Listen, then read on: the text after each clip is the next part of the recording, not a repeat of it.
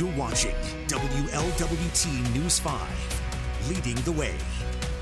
All right, happy Tuesday. It is WLWT News 5 today's daily dose. Kelly Rippin, Colin Mayfield, Fletcher Keel. And you know, weather is a topic when we've got meteorologist Randy Rico here joining yes. us off the top. So let's talk about Hurricane Ian. This thing made landfall in Cuba mm-hmm. this morning. Yes. And now we're watching as it passes over Cuba and then hits warm water again, then getting to Florida. Right. Warm water is gasoline for a hurricane. It mm-hmm. will intensify. It's expected to slow down. Uh, so it will reach likely to reach category four status later today, maintain that as it moves closer to Florida. And, you know, over the last 24 hours, kind of narrowing in on that Tampa Bay to Fort Myers stretch as where we anticipate that landfall to be. And the latest models are kind of bringing it in just south of Tampa. We'll see where it uh, actually goes. But uh, in general, the Florida Keys are getting hurricane strength winds today. Uh, folks in western Florida will have tropical storm strength condition winds by this evening, and they will wake up to hurricane strength winds tomorrow, and they just get worse during the day. So it will likely officially make landfall sometime kind of mid afternoon tomorrow, okay. three, four o'clock, kind of ballparking it. But that's official technicality stuff. They're going to see it. They're going to see the strong winds and the heavy rain for hours before that. Um, the big concern, as Kelly's been talking about, Tampa Bay hasn't seen a major hurricane in over 100 years. Imagine what it looked like 100 years ago versus what the scape of Tampa Bay looks like now. I think we were reading that article this morning. It said like some 4 billion people live there now, which was not the case 100 years ago. And so many more buildings, places yeah. that were wetlands before that would be able to, you know, just absorb that. Absorb the water are now yeah. structures mm-hmm. and roads and things like that. So there's going to, and, and the landscape there is perfectly flat.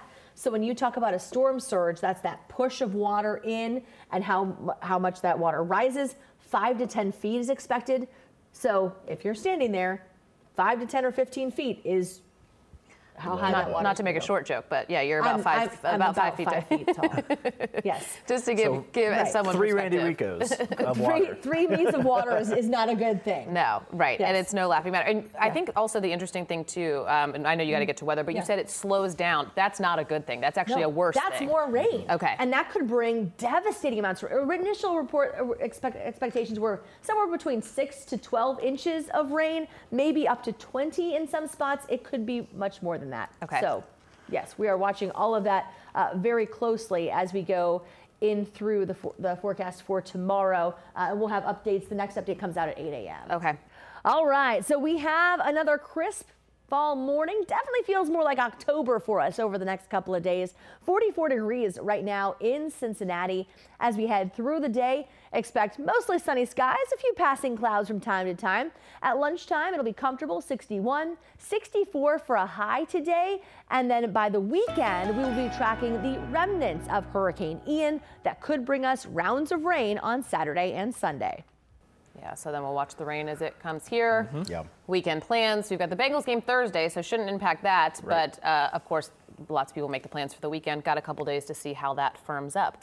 Um, let's and talk how, about how well is that working out for the Bengals' opponent and the Dolphins, where not only an early right? game, but they'll already be out of the way of Ian if right. it's going to impact Miami. So yeah. uh, one one small piece of potential good news there. Yeah, we'll have to wait and see how that all transpires too, yeah. because was that did we say there's a game in Tampa Bay that's uh, they're moving. I think they're moving. Well, they're the Tampa Bay. They're they're actually moving their training facilities to Miami for now. Gotcha. Apparently. Okay. Now I don't know. Um, I think they have a game Sunday night. Okay. It's uh, oh. it's I think it's an 8:20. They have the late game on Sunday night, so they may not be impacted at that point on Sunday. But who knows what right. Tampa may look like at that point? Yeah. So. That's um, a very good point. We'll see. Yeah, we will wait and see. Um, we had a couple of really interesting stories this morning. Um, you know, unfortunately, that situation that unfolded Friday morning at Princeton High School, I think has everybody on alert. You know, we always think that it's not going to happen close to home, and then mm-hmm. something like that puts us on alert. Thankfully, that wasn't a real situation, but mm-hmm. um, being investigated now by the FBI, just as a side right. note. But there is actually a new facility in Erlanger where everyday people like you and me can go and learn how to prepare for an active shooter situation. That's right. And it's interesting to kind of watch the video. Um, the gentleman who we were speaking with, one of the instructors, saying, you know, think of, uh, of a situation, you may, maybe you're in the you know gas station, maybe a store, and you hear shots fired, right? What would you do? And he says, if you don't know how to answer that question, then you probably should be in that training. And uh, it's something that sticks out in my mind because, you know, uh, my, my child actually came home on Friday talking about the drill that he was in. And uh, it's, it's sad, but, you know, these are four, five, and six year olds um, thinking about having to deal with a situation like this. So um, it is good, obviously, to have the training in a situation like this. Unfortunately, we live um, in a country that this is uh, is happening all too often. So um, and it happens uh, to our kids e- even more so. So.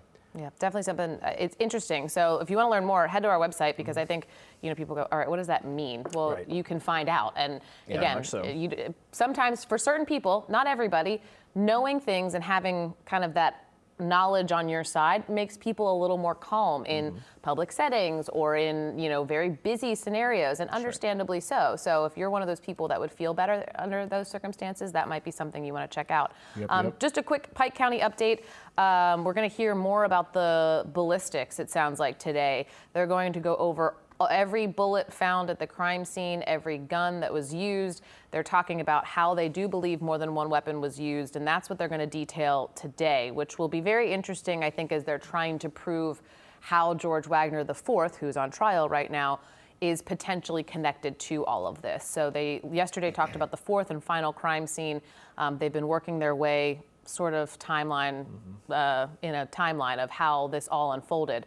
Um, so today's conversation will be focused on the ballistics of it all. Right. And once again, we'll be live streaming that on Yes. our website and our Facebook page. And over the last, I'd say, week or so, we kind of hit a patch where early in the beginning, we were having people opt out, which is something you can do uh, Right. of, of testimony being made public. So uh, we weren't able to have the camera on them or the audio on for that. Um, but over the last week or so, a lot more. Um, a lot more of the testimony, fr especially from the experts, has been opting in, which we're here are happy to know because that means we get to get a real time sense of what's going on. So, um, so yeah, so that's something to look forward to as you watch our live streams as well. Let's end the note on a, uh, end the end the show on a fun note. Yeah. The white Bengal tiger uniforms. Yeah. We're gonna see them Thursday. Yes, and it'll be cool. Um, you'll see the helmets, um, the new jerseys, the pants as well, all put together, and it, you know, it's a big game. Um, the Dolphins being heralded as one of the best teams in, if not the AFC, the entire NFL, and we know how uh, great their offensive their offensive you know uh, front is. Obviously, they're explosive um, with their receivers, but honestly, my opinion is their defensive line that could cause some real major issues. They have a really scary defensive line, so uh, we're still trying to put things together on the offensive line. We'll see how Tua is as well. Was Yeah, was he concussed? Was his back hurt? Who knows who's telling the truth there? Yeah, he may not even play. You're right. Yeah. They may not clear if, him. So. Yeah, if he's not cleared for concussion, and Stunned that he continued that game. Not gonna yeah, a lot of people, a lot of people At feel this- the same way. I mean, I- you never. I mean, come on. You got to think. You know, he's a franchise quarterback, Yeah. and you know, football. They want him out there. So Oh, yeah, I mean, watching him stumble like that it's was being hard investigated to by the NFLPA now. Yeah. They're they're looking at concussion protocols again. Um, you never want to put a player in a situation Right. like that uh, where they have to choose between going back in the game or sitting out. It, you know, because the player wants to play, they're Right. always going to choose to go back in the game. Right, So. it's their passion. And I'm, I'm also looking forward to Thursday as a bit of a uniform nerd. The first time the Bengals will ever play a football game not in orange helmets. I still think that that's super cool when they put on the white the white tiger helmets. I think the last time they actually had a switch was 1981 for the helmets, but yeah, they never, they Yeah. never, they never it was had still the white it, was- that's when they went from the orange Yes, just yes, yes. Bengals Right, to- to Yeah. the stripes that we kind of Right, know now. right. But never people a were white. Synonymous. geeking about those helmets when they were released on They're good. social Were. media. They're So good. They were I- waiting, waiting, and we will see the renewed, the renewed excitement and the renewed buzz. Um, it's fun too for Thursday night. It gives you something to look forward to midweek. Yes. So, all right, that's all we need to do for today's daily dose. We'll be back with you on Wednesday. And if you know anybody in Florida, obviously send them all of your uh, their best or offer up a place for them to come hang for a couple of days until this storm passes. Have a great day.